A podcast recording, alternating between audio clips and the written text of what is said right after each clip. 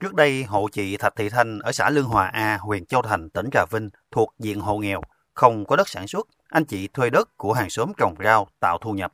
Mặc dù cố gắng mấy, cũng chỉ đủ giải quyết bữa ăn hàng ngày và nuôi con ăn học. Năm 2016, được xét vay vốn ưu đãi 15 triệu đồng để đầu tư chăn nuôi. Đến nay đàn bò đã tăng lên 5 con. Và năm ngoái chị đã cất được căn nhà trị giá 110 triệu đồng. Chị Thạch Thị Thanh phấn khởi chia sẻ. Trồng rau, làm thuê cũng chỉ đủ trang trải thôi. Cũng nhờ có bò mới cất được căn nhà kiên cố như thế này. Năm nay bò không có giá, thu lãi không nhiều, nhưng vẫn đảm bảo gia đình có mâm cơm tươm tất cúng ông bà. Hình cũng sợ bài đây mình tạc tâm tàu với làm Cất được căn nhà kiên cố như vậy, không lo mưa gió nữa, yên tâm tập trung lo cho con ăn học. Trước đây đôn ta nào cũng tổ chức mâm cơm đơn giản cúng ông bà, bây giờ thì chuẩn bị mâm cơm khá hơn, không biết nói gì hơn, tôi chỉ biết hứa với lòng mình và cảm ơn nhà nước, cảm ơn chính quyền đã quan tâm giúp. Bà Thạch Thị Cui ở ấp Ba Tiêu, xã Đa Lộc, huyện Châu Thành, thuộc diện hộ nghèo, Năm nay, hai vợ chồng bà đã ngoài 60 mà vẫn sống trong căn nhà sập sệ, dột nát. Gia đình không có đất canh tác. Cuộc sống chỉ trông chờ vào mấy luống rau xung quanh nhà. Trong khi các con đều ra riêng và cũng thuộc diện khó khăn. Cách này hơn chục năm, hộ bà Thạch Thị Cui từng được hỗ trợ căn nhà theo quyết định số 167. Nhưng nay nhà đã mục mà bà không có khả năng sửa sang lại.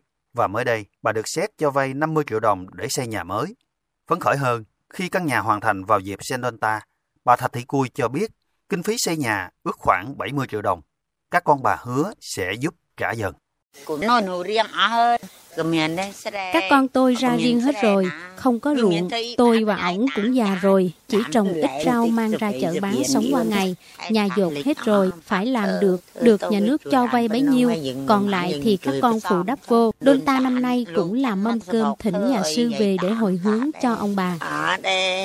Hộ bà Thạch Thị Cui là một trong bốn hộ nghèo được xét cho vay xây lại căn nhà theo tiêu chí ba cứng.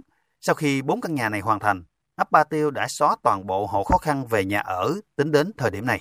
Ông Thạch Huy Hoàng, cán bộ hưu trí, người có uy tín trong đồng bào Khmer cho biết, Sedonta năm nay, tuy vụ mùa không thuận lợi, nhưng bù lại dịch bệnh được kiểm soát, đặc biệt các hộ nghèo, cận nghèo không còn lo về nhà ở, nên lễ Sendonta năm nay rất ấm cúng.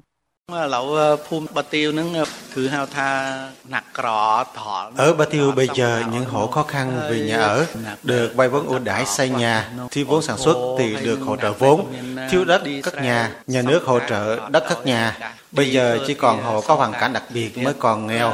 Bên ta năm nay, mặc dù dỗ mùa không thuận lợi, nhưng nhìn chung ai cũng phấn khởi vì dịch bệnh được kiểm soát, không ai thiếu đói nên chùa chiền cũng đông người. Tỉnh Trà Vinh đặt mục tiêu đến năm 2025, thu nhập bình quân của người dân tộc thiểu số đạt 80 triệu đồng một năm. Tỷ lệ hộ nghèo trong đồng bào dân tộc thiểu số giảm từ 3 đến 4% một năm. Cơ bản không còn hộ khó khăn về nhà ở. Theo đó, từ nay đến năm 2025, tỉnh Trà Vinh dành khoảng hơn 271 tỷ đồng vốn tín dụng chính sách để đầu tư hỗ trợ, nâng cao đời sống vùng đồng bào dân tộc thiểu số. Nguồn vốn này sẽ được tỉnh ưu tiên đầu tư vào các chương trình dự án trọng tâm để giải quyết tình trạng thiếu đất ở, nhà ở, đất sản xuất, nước sinh hoạt cho đồng bào Khmer. Thực hiện các dự án hỗ trợ đồng bào Khmer phát triển sản xuất, bảo tồn, phát huy giá trị văn hóa truyền thống tốt đẹp gắn với phát triển du lịch địa phương. Ông Lê Hoàng Phi, Phó Giám đốc Ngân hàng Chính sách Xã hội tỉnh Trà Vinh cho biết. Ngân hàng sách Xã hội tỉnh chúng tôi đã phối hợp với cấp quỹ, chính quyền địa phương, hội đoàn thể ủy thác à, ưu tiên cho à, các đối tượng vay vốn là người à, đồng bào dân tộc. Thì có thể nói rằng thông qua cái nguồn vốn tín dụng chính sách này người đồng bào dân tộc trên địa bàn tỉnh đã tiếp cận được nguồn vốn để chăn nuôi sản xuất.